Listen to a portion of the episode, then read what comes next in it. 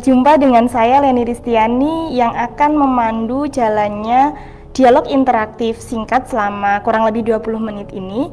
Jadi ini merupakan dialog kita perdana mengenai isu-isu kekerasan berbasis gender. Uh, di sini kita sudah kedatangan narasumber, narasumber seorang perempuan yang sangat hebat, perempuan pejuang hak asasi manusia, khususnya hak asasi perempuan. Beliau bernama Nur Laila Hafidah. Dia, beliau merupakan direktur dari LRCKJ HAM. Uh, halo Mbak Yaya. Halo, selamat uh, siang. Selamat siang. Apa kabar nih Mbak? Alhamdulillah baik. Ya, mungkin Mbak Yaya bisa menyapa kawan-kawan yang sedang menyaksikan uh, dialog kita secara langsung gitu Mbak. Ya, halo, selamat siang teman-teman semua. Uh, semoga sehat semua ya. Amin. Di tengah kondisi COVID-19 ini ya Mbak ya, jadi kita harus harus menjaga im, daya imun kita sehingga kita dapat terhindar dari virus ini. Iya betul. Iya, ya mungkin uh, di sini uh, Mbak Yaya akhir-akhir ini kesibukannya apa ya Mbak? Ya kalau kesibukannya masih apa seperti biasa ya, hmm. uh, apa kerja-kerja LRCKJHAM ya untuk penanganan kasus uh, kekerasan berbasis gender, hmm. kemudian uh, apa kerja-kerja berdayaan uh, komunitas uh, perempuan, kemudian uh, advokasi uh, kebijakan khususnya advokasi RUU penghapusan kekerasan seksual, kemudian kerja-kerja uh, kampanye publik gitu ya. Hmm uh, berbicara mengenai LRCKJH, mungkin kawan-kawan di sini banyak yang hanya sekedar hanya mendengar apa sih itu LRCKJH, tetapi belum sampai mengenal kemudian mengetahui seluk-beluk atau bahkan sejarah singkat. Mungkin di sini Mbak Ya bisa sedikit bercerita mengenai sejarah singkat atau latar belakang berdirinya LRCKJH, Mbak. Ya.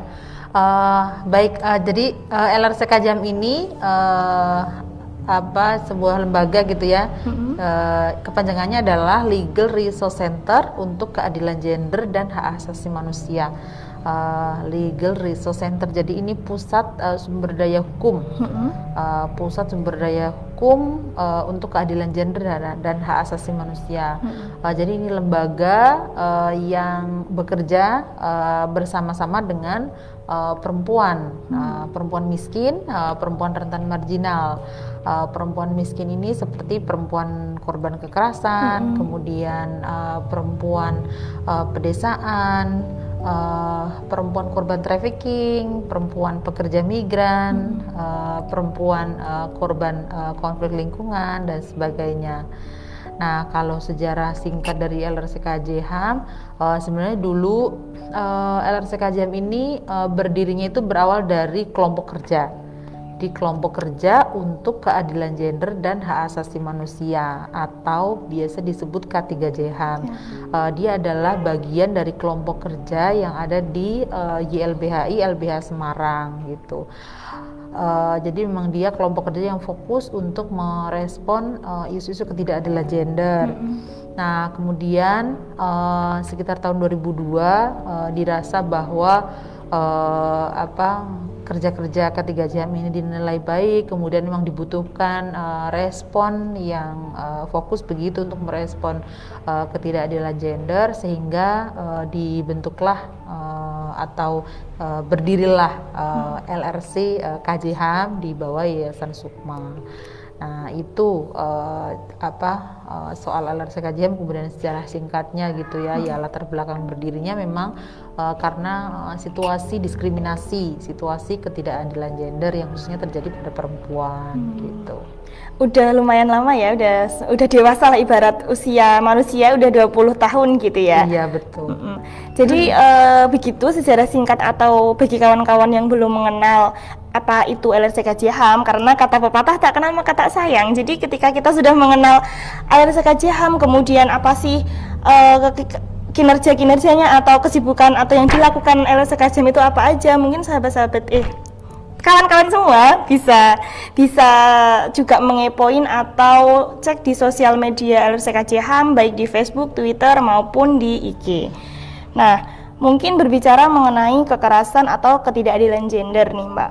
Kira-kira eh, apa sih definisi dari ketidakadilan gender atau eh, lebih spesifiknya kekerasan berbasis gender itu apa ya, Mbak? Ya uh, kekerasan berbasis gender ya atau gender based uh, violence uh, itu uh, satu perbuatan ya atau tindakan uh, yang dilakukan uh, atas dasar uh, jenis kelamin atau atas dasar uh, apa perbedaan jenis kelamin gitu ya, hmm. ya laki-laki perempuan gitu uh, dan tindakan ini uh, bisa berakibat secara fisik gitu secara fisik kemudian secara psikis, psikis atau secara mental kemudian uh, berdampak secara seksual uh, ataupun uh, ekonomi gitu nah kekerasan ini atau perbuatan ini dilakukan uh, dengan uh, misalnya dengan paksaan, hmm. kemudian dengan ancaman atau ancaman kekerasan hmm. atau dengan uh, tipu daya, dengan bujuk rayu atau penyalahgunaan kekuasaan gitu sehingga uh, korban ini dibuat uh, tidak berdaya uh, untuk menolak gitu. Nah, itu uh, tentang kekerasan berbasis gender. Ya. Kalau misal kekerasan berbasis gender pelakunya itu menggunakan ancaman atau kekerasan itu kan dia bisa langsung menyadari ya Mbak mungkin. Tetapi ya, kalau biasanya itu banyak perempuan korban itu yang tidak menyadari karena dia hanya uh, pelakunya itu melakukan bujuk rayu atau iming-iming. Itu apakah ada yang terjadi seperti itu Mbak? Ya betul banget. Uh, jadi banyak memang kekerasan yang dilakukan dengan uh, apa tipu daya ya hmm. dengan bujuk rayu dengan iming-iming betul banget jadi memang uh, akhirnya korban tuh dibuat seperti nggak sadar bahwa hmm. itu kekerasan gitu dan uh, respon respon masyarakat terhadap jenis kekerasan hmm. yang ini juga uh, apa uh, masyarakat tidak menganggap bahwa ini kekerasan, kekerasan begitu. Oh, ya. Berarti memang banyak sekali atau cara-cara yang dilakukan pelaku sehingga membuat perempuan-perempuan yang menjadi korban itu tak berdaya gitu ya mbak? Iya betul banget. Hmm, Ya kemudian berbicara mengenai kekerasan berbasis gender itu kan juga pastinya ada yang namanya bentuk-bentuk dari kekerasan berbasis gender. Kira-kira bentuk-bentuk dari kekerasan berbasis gender itu ada apa aja ya mbak? Ya, eh, bentuk-bentuk uh, kekerasan berbasis gender ini ada uh, yang pertama itu bentuk uh, kekerasan secara fisik, gitu ya. -hmm uh, bentuk fisik atau kekerasan fisik ini uh, dia menyasar ke uh, fisik uh, korbannya. Jadi uh, apa dia berakibat secara fisik uh, misalnya kayak dipukul, mm-hmm. kemudian dicubit atau mungkin di apa sundut uh, rokok atau diseret yang uh, kelihatan secara gitu. langsung gitu ya. Iya betul, ada juga yang uh, dibakar mm-hmm. gitu ya. Nah, kemudian selain apa bentuk uh, kekerasan fisik hmm. juga ada kekerasan uh, psikis. Uh, jadi dia lebih menyasar kepada uh, psikis uh, korbannya atau mental. Nah, bentuk-bentuknya itu seperti misalnya uh, dikata-katai kasar, hmm. kemudian dihina, hmm. dicaci maki gitu ya. Uh, jadi dia memang yang bisa berdampak secara psikis uh, menyerang secara psikis gitu. Selain itu juga ada kekerasan seksual.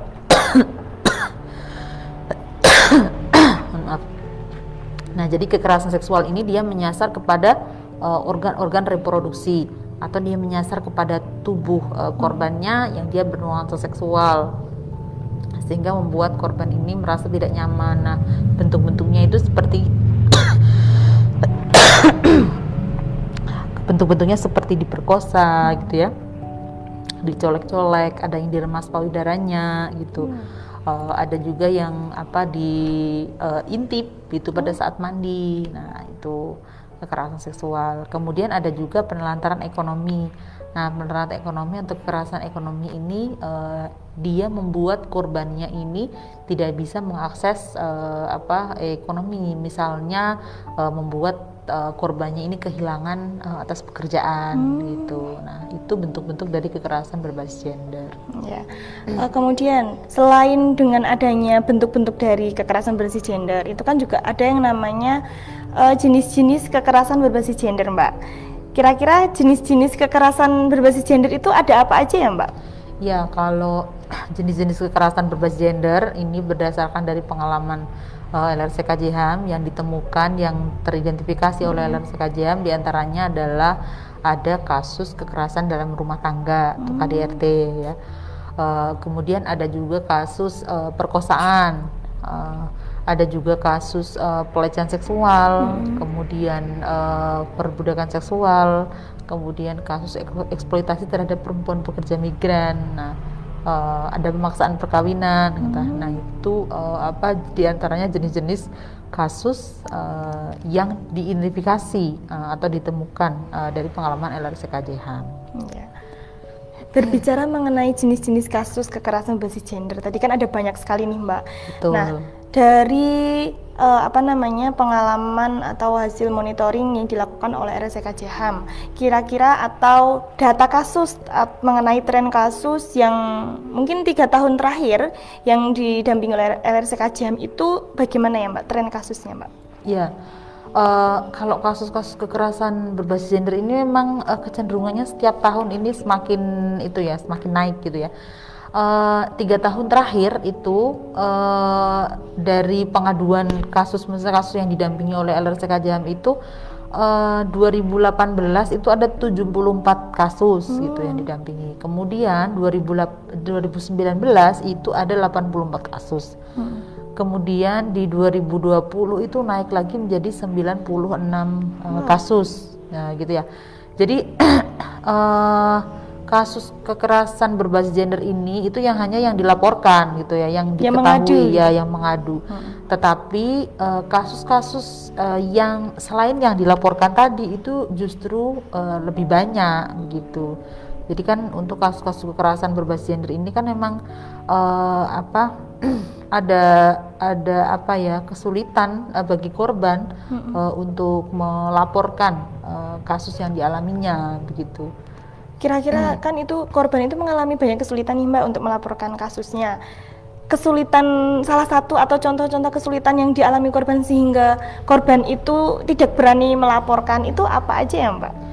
Ya, uh, tantangannya banyak ya. Hmm. Uh, jadi kalau ketika korban itu sudah berani atau sudah mengidentifikasi dirinya sebagai korban hmm. gitu kemudian dia berani bercerita dia berani speak up berani menceritakan uh, kasusnya hmm. bahkan sampai kemudian melaporkan kasusnya ke lembaga layanan uh, artinya dia sudah uh, apa berjuang hmm. uh, dengan penuh perjuangan melawan uh, banyak hal banyak tantangan nah di antaranya misalnya uh, stigma Wow. Jadi stigma masyarakat, stigma uh, petugas uh, apa petugas pengaduan atau stigma uh, apa uh, aparat gitu ya, gitu ya betul. Hmm. Kemudian uh, jadi kan uh, stigma ini atau yang kekerasan dianggap sebagai aib begitu ya, hmm. yang uh, menyalahkan perempuan gitu kan.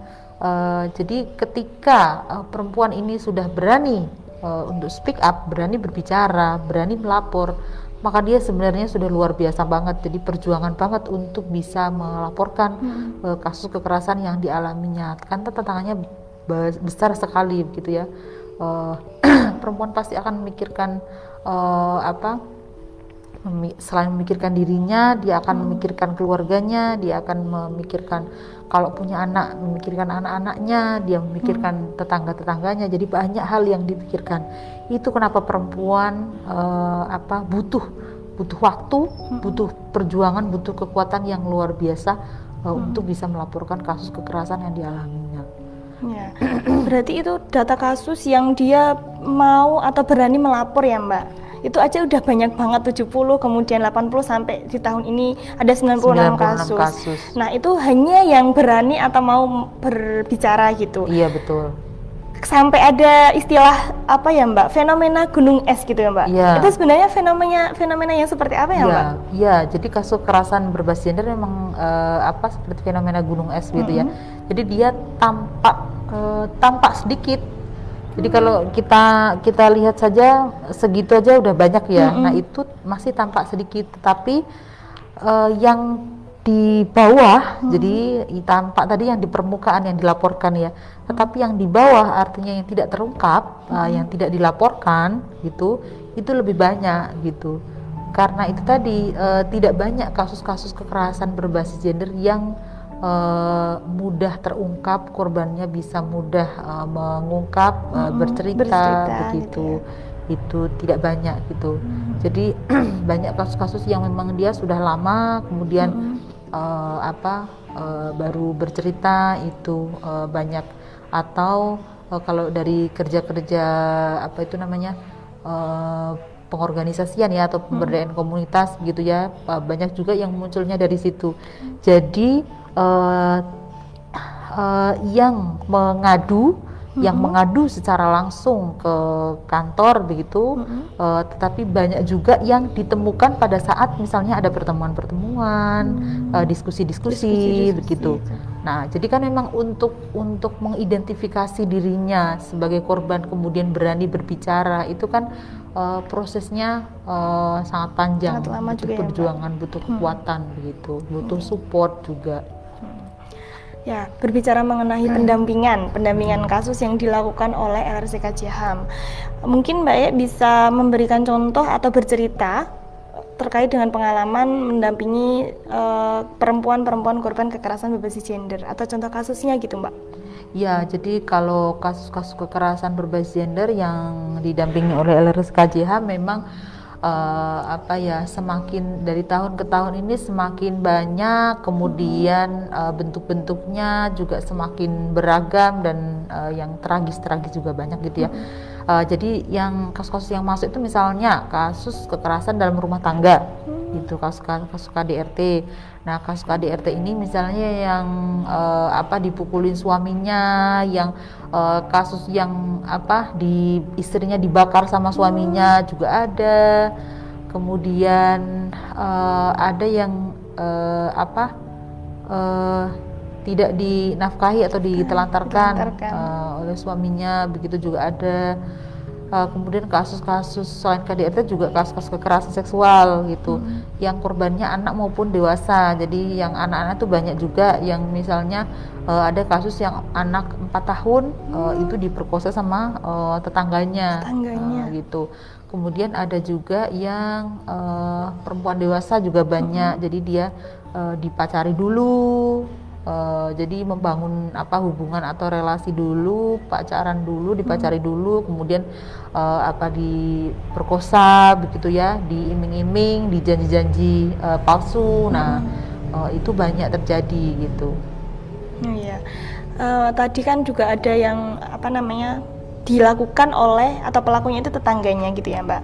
Kemudian terkait dengan pelaku-pelaku kekerasan berbasis gender, ini sebenarnya itu karakteristik dari pelakunya itu apakah orang terdekat atau orang tak dikenal atau seperti apa Mbak? Iya.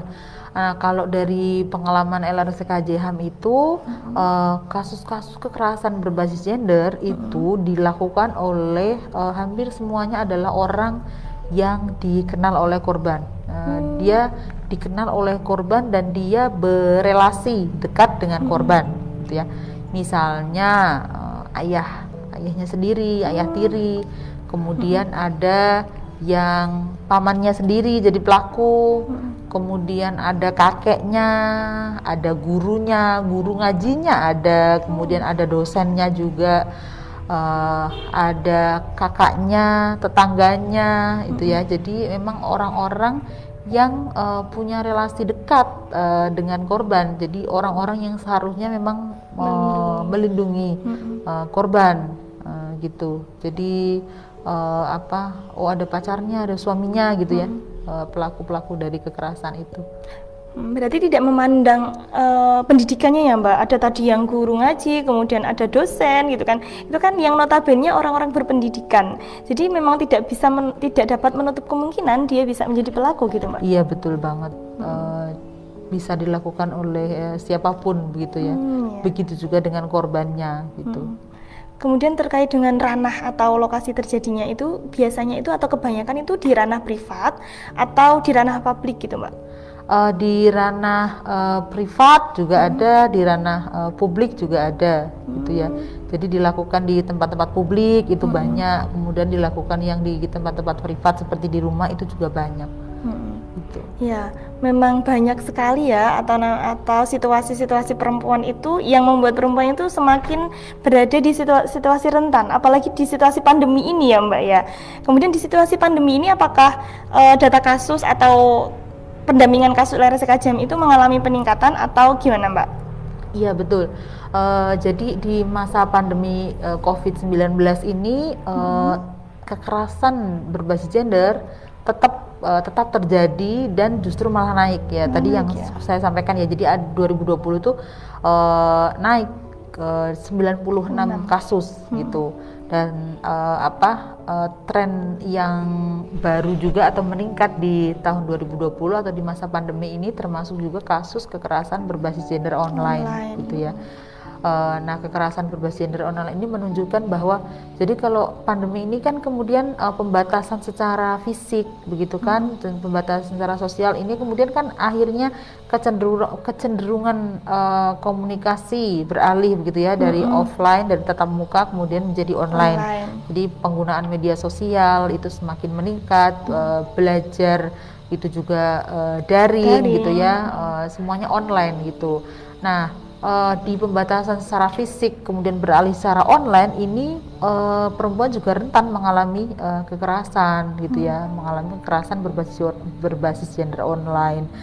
Nah uh, sementara uh, dalam situasi pembatasan fisik itu juga perempuan rentan mengalami uh, kekerasan secara offline gitu ya hmm. secara tatap muka kasus-kasus KDRT juga uh, apa uh, meningkat, meningkat gitu jadi betul-betul uh, bisa dibayangkan ya perempuan itu tidak punya uh, ruang aman hmm. uh, di masa pandemi ini di dunia offline uh, atau di dunia nyata gitu hmm. ya uh, perempuan rentan mengalami kekerasan sementara di dunia maya hmm. atau di dunia online, online tetap saja perempuan rentan menjadi korban kekerasan. Seakan-akan tidak ada ruang aman bagi perempuan gitu ya, iya, Mbak. betul banget. Hmm. Nah, uh, sebelum kita akhiri ini Mbak dialog interaktif kita ini, mungkin Mbak ya bisa menyampaikan pesan untuk para perempuan-perempuan di seluruh Indonesia, khususnya di Jawa Tengah gitu ya Mbak. Kira-kira Mbak ya bisa menyampaikan pesan-pesannya untuk kita gitu Mbak. Monggo Mbak. Ya, uh, baik uh, buat teman-teman semua, uh, jika uh, ada di antara uh, teman-teman yang mengalami atau uh, menemukan gitu ya menemukan eh, orang-orang uh, di sekitar kita begitu yang mengalami kekerasan uh, jangan takut uh, untuk bercerita gitu ya jangan takut untuk speak up jangan takut untuk pelapor gitu ya.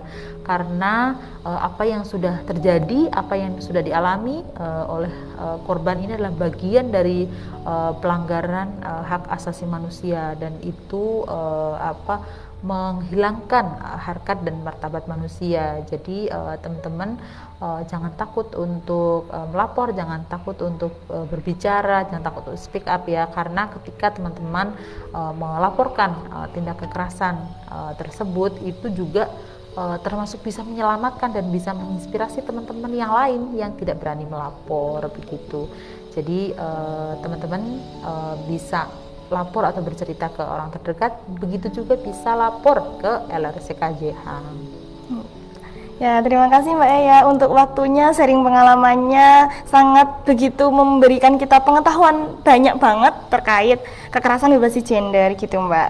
Ya, uh, mungkin terima kasih banyak Mbak Aya. Mungkin itu yang dapat saya sampaikan di dialog interaktif perdana ini kawan-kawan semua tetap harus pantau terus sosial media LRC HAM khususnya di Facebook LRC HAM. Kita akan selalu uh, memberikan informasi ataupun pengetahuan mengenai kekerasan berbasis gender. Jadi selalu pantau ya dan apabila ada teman-teman yang ingin melapor atau mengadu ke LRC HAM, ini saya akan membacakan hotline atau nomor pengaduan yang ada di LRC HAM. Mungkin kawan-kawan bisa mencatat. Uh, ada 089 533 30 35 228 saya ulangi lagi 089 533 30 35 228 ya uh, mungkin itu yang bisa saya sampaikan. Kurang lebihnya mohon maaf tetap pantau terus di sosial media LRC Ham khususnya Facebook LRC Ham sampai jumpa terima kasih. Bye. Terima kasih.